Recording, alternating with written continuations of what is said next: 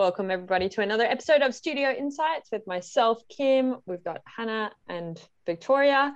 And this is our opportunity as a team to have dedicated time to ask each other questions, hold ourselves accountable to continuously develop. And a lot of the content that we do put out on YouTube, social media, all of that is our own professional development so that we are improving and we just share it publicly so that hopefully it adds value. Well, we know it does because you tell us. Um, but yeah, if you would like to show some love back to us, we would appreciate if you can continue to support us to do these kinds of things by investing in some of the products on the Creator Hub or working with us. Um, those kind of things, like for us, it's actually our livelihood if we get paid to do this stuff that we're so passionate about. So we appreciate your support. We appreciate everyone that does choose to learn with us and does support us in that way so that we continue to bring value and also continue to work in an industry that we absolutely love and love contributing to as well. So here we are, Studio Insights. I'm going to ask first question. And the first question is for you, Hannah. Um, you're working on a project a week or so ago. Um, it was the Learning Design Facilitator Pack. So I'll just give a bit of context for everyone because I think it will add value. We had a project that we were basically helping other le- learning designers with a kit that they could use to apply and design any learning solution right? So what that looked like at the moment it was particularly used for face-to-face and blended um, learning events. So at the moment traditionally a lot of people do like a powerpoint pack and then they have the facilitator guide and then they have like a learner workbook. But what we've tried to do was consolidate that and just focus on how do you get a powerpoint something visual that reinforces the learning, that adds value to the learner, and also serves as a facilitator guide. Um, so it's one artifact that serves those needs. And part of that was setting up a template and a framework that learning designers can use to basically apply to any training solution that they're creating. So the question that's the context for people so they know what you're about to give value on.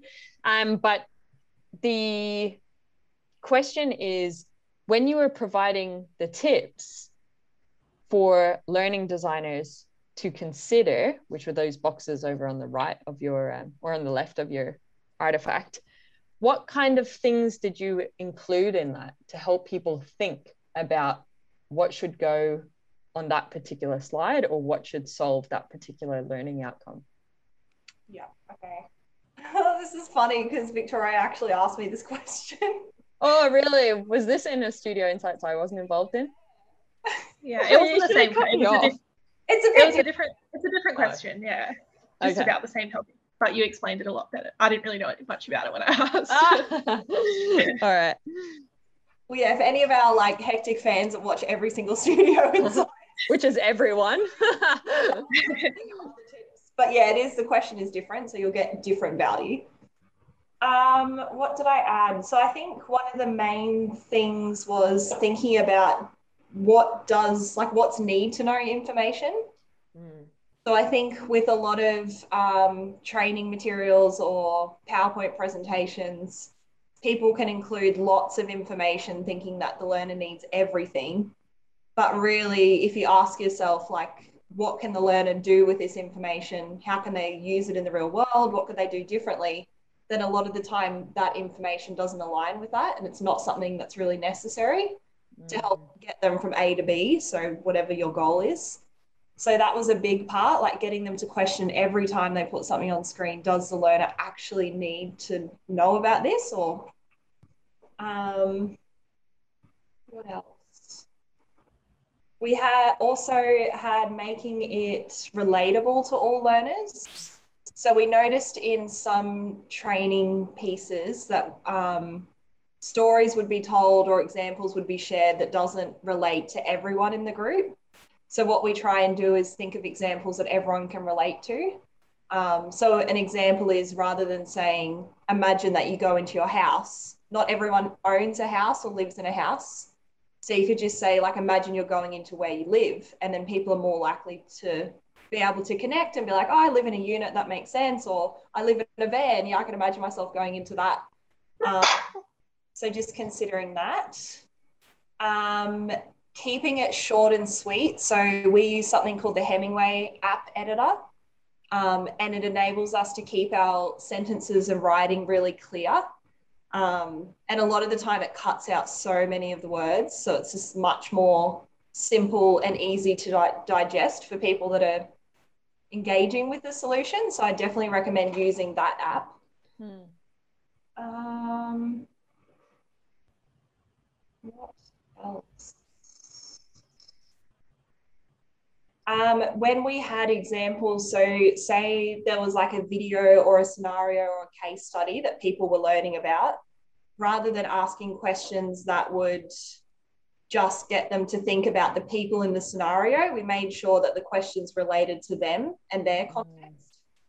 So if there were people in a scenario, rather than saying like, what should the person in the scenario have done, you would say like, if you were in that situation in your context, what would you do and what would the impact be in your office or wherever you are? So just getting people to really step into the shoes of like, this is me and I'm going to use it in my context. Mm.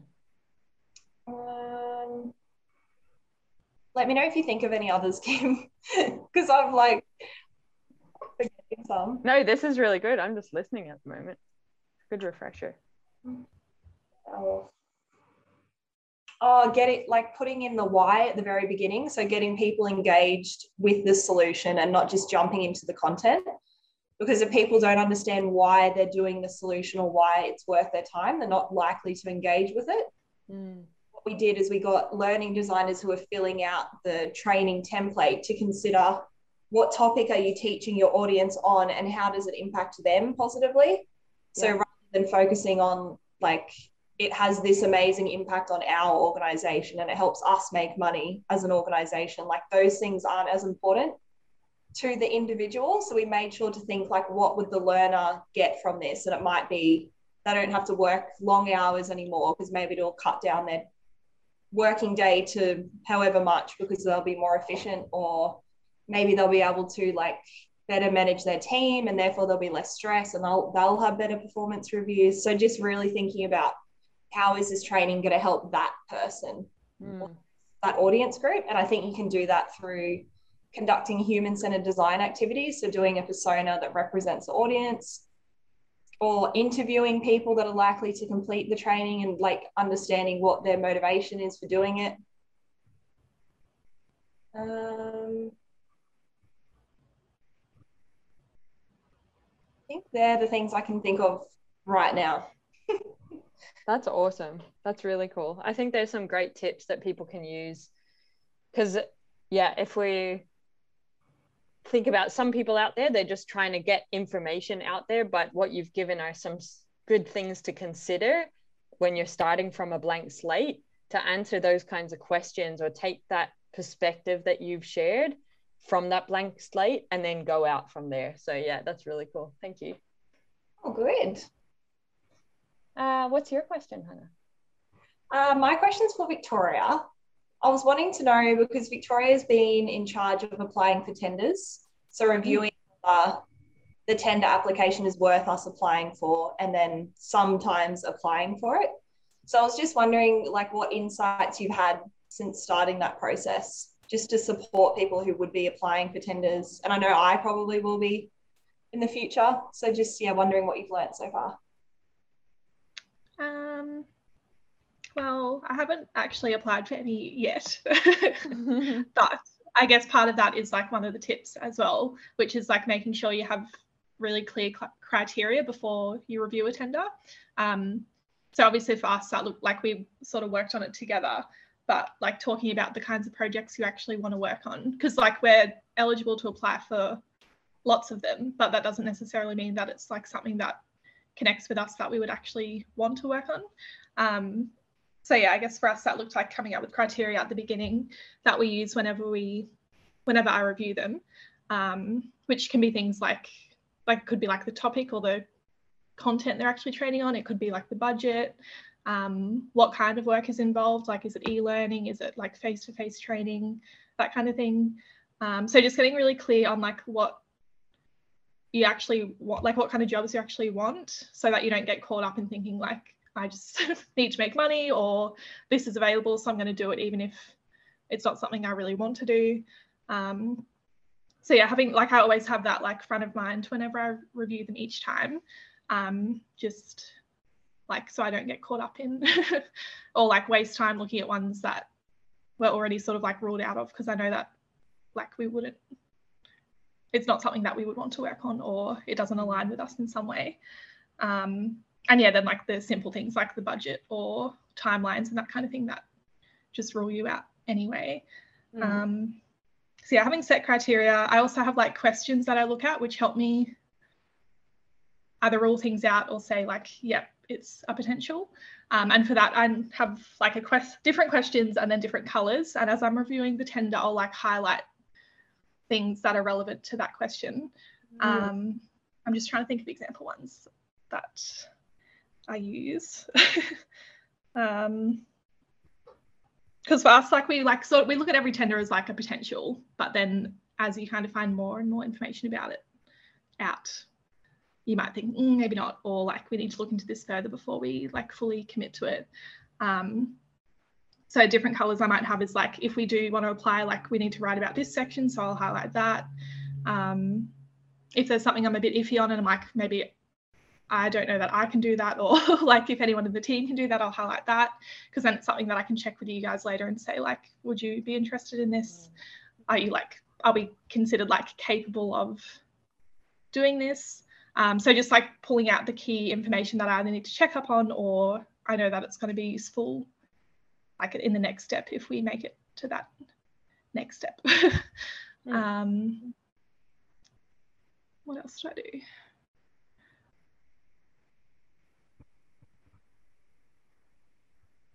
I feel like that's kind of the main thing. Like most tenders are set up similar, like on the different websites that we use. So you download like a bunch of documents at the start, and that's the information that I'm talking about mm. reviewing. Um, but yeah, it usually takes like a little while to get my head into it because some of them are pretty intense and there's like lots of information to take in. So it can take a while sometimes to make a decision or to even like think about making a decision. Um, so I definitely think it's important to like dedicate a decent amount of time to work on it. Like I spend half a day each week reviewing them, and we usually have a few new ones each week to look at. So yeah, always having like that time dedicated so you can actually like focus on it and fully get into it. Because if you just jump in and out of it, I feel like it would be easy to miss things or mm. um, like forget things that you might have read that might have been like a decision making thing in it. Yeah. Um, that's all I can really think of at the moment. yeah, that's really cool. Thank you. Anyway. I just, I'm trying to figure out how to word it. Mm. Um, Kim, you might be able to give insight on it as well because I think you sort of spoke about this when you were showing Victoria and I at the beginning. Mm. But I think there'd be some people out there where if there's criteria where they're like, oh, I haven't done that before, or that's that doesn't like I don't think many tenders will align with exactly your skills of what you think you're amazing at. Mm. Wondering how would people like um how do I say it? Like how should people look at tenders in a way that they're applying for things that they might get, but not completely ruling themselves out for things that they probably still could get? Does that make sense? Yeah, I think I get what you're meaning. And I still find that hard sometimes to tell as well. Like if they have, because usually they'll have like mandatory criteria and then like preferred, I don't can't remember the word. It's like preferred criteria or something like that. Um, and yeah, sometimes when I look at those, I'm like, I'm not fully sure if like we meet because some of them there might be like two things, and other times there's like 10 things that you have to meet. And when I read some, like it could be like previous experience or like specific qualifications or um, I don't know, like a knowledge of like a certain topic or, something. or something like that. Yeah. Um, and like some of them I can kind of tell like if I if I know we've worked on a similar project previously and I'm like that fits the same kind of thing. Sometimes I'm not sure and like I'll speak to Kim, like I do check in with Kim a bit because obviously I don't know like every project we've worked on or every like thing that we've ever been a part of where I might, might not know that we're like considered experienced in it, but mm. we hmm. are. Yeah. Um, and it can be like tricky sometimes because of the language that they use. Like, especially, I think, especially when it is stuff like experience in, because I'm like, well, that could be you've done it once, or it could be like that's what you do every day and you've done it for years. Like, so it can be hard to tell, I think, sometimes, but um, I guess what it comes down to is like if, because for me, like I'm not necessarily going to be doing like every part of the project, but if I say to Kim, like I know nothing about that criteria that they want, like do you think we meet that? If she's like, yeah, I'm confident that Mm. like my experience or my knowledge or whatever meets that, then I'm like, well, yeah, we should apply. Like I feel like it's kind of up to your own Yeah. if you read it and you're like i'm a, like i'm confident that i can say that i can do that or that i meet that then like you may as well apply i think Yeah. Yeah, I love it. you know, you've got that confidence from somewhere i guess Yeah. i don't know it doesn't make sense Yeah, well, I guess like when it gets escalated to you, Kim, how do you decide whether you are like proficient in what Vic's asked? Like, do you just say, I've done it once and I know I can make it work? Or do you make sure that you're you've done it like heaps of times? Um, if I've done it once, I'm like, I have experience in it. Or the other thing is, I'm like, is it maybe I haven't done that exact thing, but is there any transferable skills that are similar from something else I have done to what this might be? So it's not completely unknown. And then the next level down, so this is kind of the process I go through in my head if a question comes to me, um, is can I work it out? So a lot of the times, like it is our human-centered design approach, which is a problem-solving framework. So I'm like, well, if we applied human-centered design, if we applied how we do learning design, instructional design, could we do that? I'm like, yeah, pretty much all the time it comes up. Where we where it might not work, one of the things I think that kind of comes up quite frequently is if they're looking for a subject matter expert in a topic. Um, and then I think are we sometimes we're completely not like it's a topic that's very specific and we have to know like a chemical or a software or something and we're not. And then it's about okay so we're not um how important is that criteria? Like normally there's weighting. Is that something we want to overcome? Because the rest of it the rest of the whole tender is a really good opportunity for us. So would we work out that particular thing on not being a subject matter expert and make it work. And if it was important to us as a team, then we'd go, well, do we need to partner with someone? Do we need to find that subject matter expert? Maybe there's an opportunity. Like sometimes you can figure out in the wording how important that aspect is to the actual application that you're going to put in as well, or they have a subject matter expert that you can have access to. So therefore, you don't need to be it. Like you just know need to communicate and tap into their subject matter expert so i guess that's kind of the process when it comes to me Yeah. Yeah, cool. Thank you. That was so well explained, both of you. I love that. that's all right Done. um, well done probably missed something major but that's good if you think you explained it, Vic. I was like, that's so cool. Like, I didn't realize you knew that much about it. oh i don't just a pretty face mate i think um i'd just love to summarize it and for anyone that it doesn't that doesn't do tenders the same thing is if you're applying for jobs. So Mm. i just kind of summarize it with that frame of mind because i think that might just add value to listeners. Like so essentially there's a job application you're like hmm, maybe this is for me. But before you even do that you've decided that you're seeking an opportunity. You might just be passively like flicking what's out there kind of thing or you're pursuing something and the first step is to have your parameters in place. So what is like your non-negotiables? What are your decision making factors? So that might be like remote work only um, must be a minimum of this amount of money. So you have to have that self criteria for the opportunities that you're seeking. And then you go looking. And sometimes you can filter opportunities on job sites through that sort of stuff. So when you do that that's kind of the first step. Now you're ready to look and you're just the first thing you I would encourage people to do is to skim through the job application and look for anything that is a non that doesn't meet their criteria and rules it out as an opportunity and move on. And that's what Vic was describing to the tender. She's scanning through it on a very quick first look to see is there anything here like that doesn't align to our values isn't the type of client topic that we want to be working on? And if it ends up being that then she's going see you later. We're not going to look any further into this. We're not going to try and force ourselves to fit into it because we're not the right match. And then you move on to the next one. But say you are like yep it meets my non-negotiables. My parameters are met so far.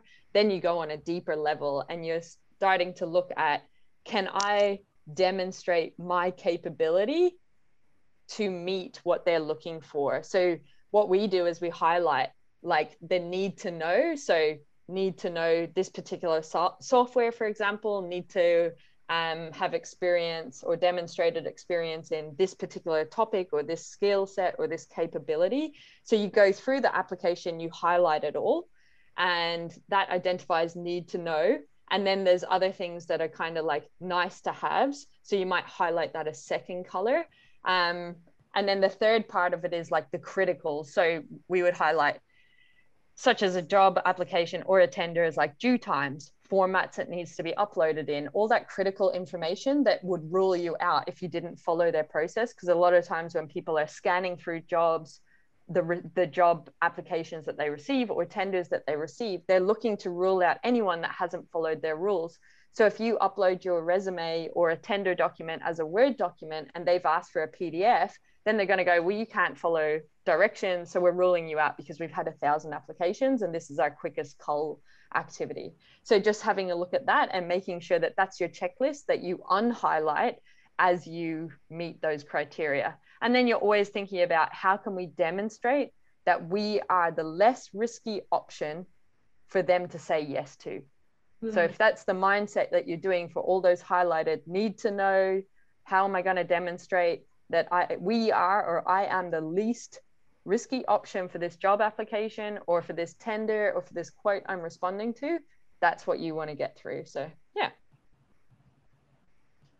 Love. All right. Happy to move on.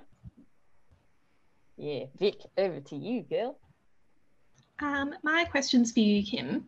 Hmm. Um, so you recently did like the goal, your goal setting reflection time for the business and like made a plan for the next few months, which we've talked a little bit about on a previous episode. Um, but since then, you've kind of, you did like a little check in with us yesterday and you were like reflecting on something that you think has had a big impact on the goals that you set, which was Mhm. Well, there was lots of things that went into it, but one of the things I wanted to ask about was um, so like each morning you spend time visualizing, manifesting, and doing like your gratitude thing, Mm. which I know you've done like since I met you, basically. um, so I just wanted to find out like what your process is for that because like I know we were all really excited yesterday talking about like how that can influence things Mm. and like you said you like use it as like a check-in thing throughout the day Mm. um but like what do you actually do with that time? Yeah so i think there's so many like audiobooks and stuff out there that are like start your morning right. And like that shit works. You just got to figure out what yours is. So mine is like i wake up at the same time every day and i have an hour that is just purely dedicated to me. No stimulus from phones. I don't pick anything up like that. And i've got four things to achieve. And it starts with meditation and then i go into gratitude i visualize and i set my intent so my meditation is I just do like 10 minutes and I'm basically just trying to get to a place of peacefulness. Um, and for me, like I listened to one, uh, it's by a guy called Joe Dispenza. And he basically is just getting you to what it happens for me is like in that he's getting you to, um, if you've ever seen those like the pictures of the universe where it's like all the galaxy and the stars and stuff, I'm basically trying to put myself in that where nothing around me exists except for me in space or in the galaxy or in the universe. And then that Mm. we all become a swirl. So i can swirl all those stars and energy through my body to a point that everything is just energy molecules. So i kind of get to that place. Um and like that that's just a guided meditation at the moment i'm trying to experiment with getting to that state without the guided meditation because i've been doing it for a couple of months now so when i am committed to doing a meditation properly and i haven't woken up tired that's what it looks like. Otherwise, I'm just kind of like dozing back to sleep, uh, which is nice. um, so yeah, that's the first kind of 15 minutes. And then afterwards, I just spend a little bit of moments going, okay, what am I grateful for? And like, I literally like, I'm just like so grateful, like whatever comes up for me, I, I feel it. So it's not just like I'm grateful for like the people I work with. I think about I'm grateful for the people that I work with. And I literally visualize your faces or like a moment where we've like laughed or had an interaction or and I've looked at you and been proud of you. And I try to recreate that feeling in my body. And I'm like, yeah, I'm really grateful for that. And like it makes me feel good. It puts my vibration, my energy up a little bit higher. And I, I know I don't move on until I've tried to feel it. Now, when I start doing this, sometimes I fall out of these patterns and I don't do it um, and then I have to like build gratitude again. And when I'm starting gratitude, I'm just like, I'm grateful for blah, I'm grateful for this, and then and then it's nothing. I'm just forcing myself to do it. So what I try to do is feel it because that's where the biggest impact I find comes from. So initially, if you're not there, just force yourself. Over a week or two or three weeks, you will start to feel the gratitude for the things that you are grateful for. And normally I'll have like two or three or four things that I literally will just go, I'm grateful for um, the bed that I'm lying in and how comfy the coat, like the covers are. And I like will just be like, and that's literally it. I can feel it, like that thing. So gratitude's done. That kind of lifts my vibration, as I said, to another level. Um, and then I start to visualize a couple of goals that I'm working on um, for my life. So generally, they fall into the category of like wealth, health, and happiness. And so, what I have a little, I guess you would call it like a mantra, maybe that I say, and I just say abundance. No, there is an abundance of X available to me. And it will come in the form of blah, is kind of what I I think, and I love the the minute I say there is an abundance of this, a feeling of openness. Is this the level of detail you wanted, Vic, or did you? Want... Yeah. okay.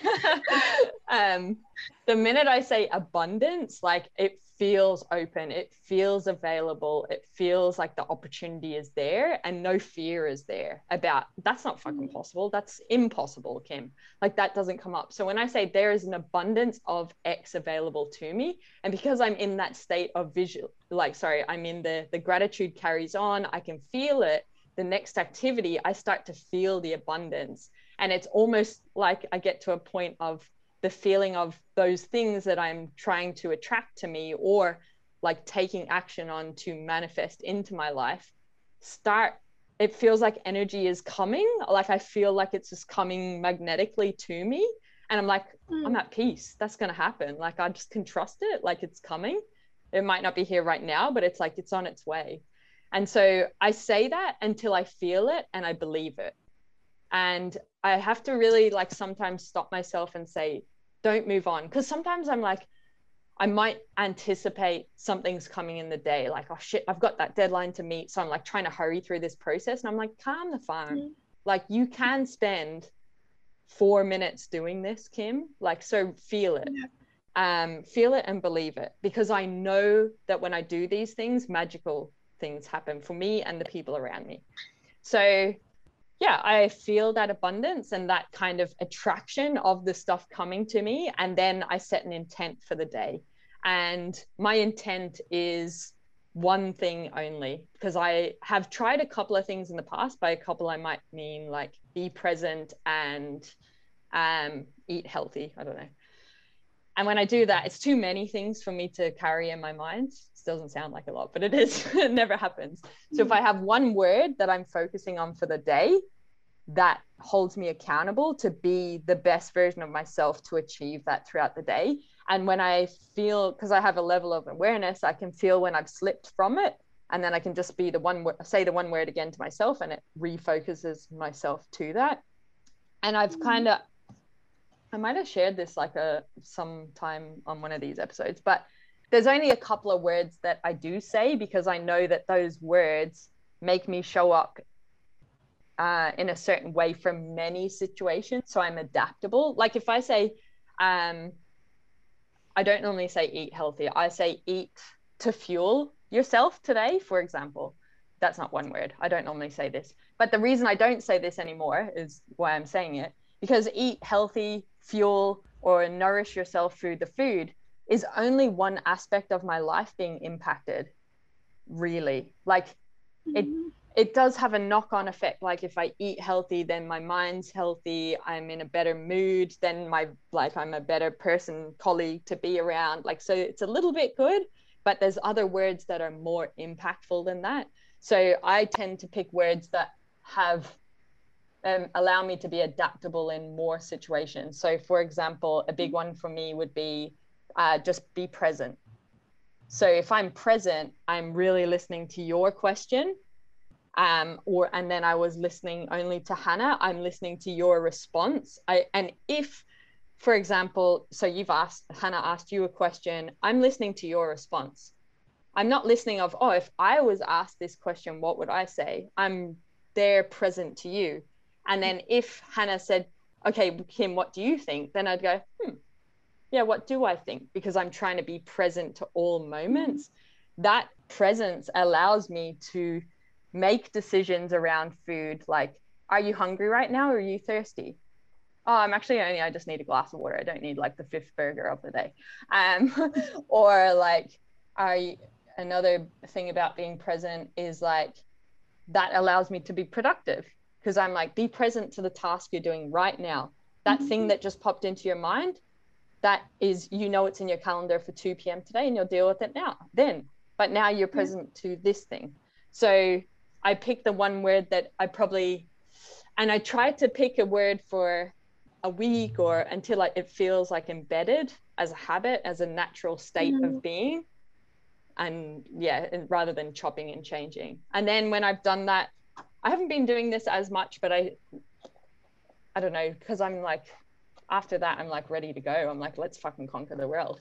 Um, but what I did do after that in the past was I would listen to something that would stimulate me and inspire me and make me think different.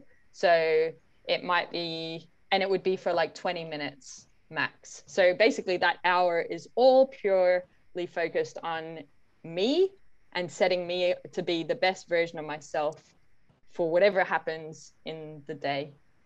Mm. That's my process. And it's like, makes me feel magical. It makes me feel like so content in life.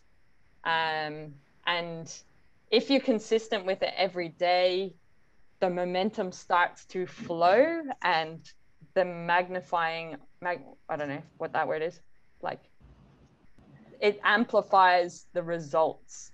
Those actions amplify the results in ways that you initially don't think are possible. Yeah. Yeah. I love that. Definitely going to try and adopt some of those in my morning routine, which is currently just getting out of bed and starting work. nice. Yeah, it works for me. Like you got to find your things, but it's identifying the things that are the foundational things for setting you up to be the person that you want to be or the to mm. live the day the way that you want to be they're the things that I've identified work for me. But they're also things that like 50 billion books are telling you on podcasts and all that. So there must be something in that. The difference is, yeah. and this is not necessarily for you, Vic, but the people watching at home, is we've heard it. What are you going to do about it? Make it work. Yeah. Mm. Thanks. Oh, good.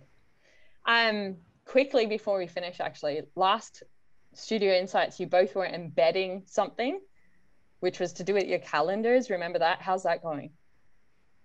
Being consistent? I've got it open on the other screen as we speak. Ooh. It's been Very going well then? Like mm. building mm. a habit? Yeah. Yeah, nice. Yeah, it really helps me not to forget things. That's cool. Very good. Well, well done for continuing, putting it into action. Hannah, yours? Yeah, really good. Yeah. Yeah. so helpful. Like the days just feel more relaxed because I've like planned it. It's not like mm. I don't know what's going to happen. I'm very like I stick to the task I'm on. So yeah, it's really good. That's cool. Well, there you go. That's like another like evidence of building the right habits, setting yourself up with little systems that serve you well. Like you're both benefiting and having a peaceful and productive life. That's cool. Nice work. All right. Well, thanks, team. And thanks everyone for choosing to learn with us. We appreciate you. Go check out the link in the description for things that will add extra value to your life and have an awesome day. Go put something into practice, get your action plan out, do something with whatever has added value from this episode of Studio Insights with Belvista Studios. Bye. What's up, awesome human? Thank you, thank you, thank you on behalf of myself and the Belvista Studios team for continuously choosing to learn with us. We really appreciate it. If the tips and the insights and the context resonate with you and you want to take your skills to the next level or you want to make your life way easier, you will love our Creator Hub. The Creator Hub is a place for people like you and us. Basically, it's the stuff that we use internally at Belvista Studios and then we just share it publicly with you. The Creator Hub is created by instructional designers for instructional designers and what you'll love there at the moment is we've got a quiz could I be a better instructional designer that has so much tips in the feedback if you're interested in human-centered design or just taking your skills to the next level in terms of the solutions you're creating, the problems you want to solve. But in there as well, aren't we cute? That's us. Um, but we've got the coaching courses, freebies, give us gratitude, and also we've got some templates. And basically they're always around the lens of learning experience design, instructional design, and e-learning. So a human-centered design focus is very much what we're about at Belvista Studio. So putting your learners at the heart of a solution and creating something for their needs. So there's the human-centered design stuff, and then we've also got the business stuff. So this is the stuff they don't teach you about when you want to become a freelancer or a consultant in the instructional design world. So go check it out. The link is in the description. You can check out everything that is available for you. Thank you for choosing to learn with us. Continuously invest in your skills. You will be rewarded as an instructional designer. Share this stuff, share it with other people because when we are better instructional designers, we create better solutions that create better humans that create a better world. So we have a very important role and I'm excited to be on this journey with you. Have an awesome day.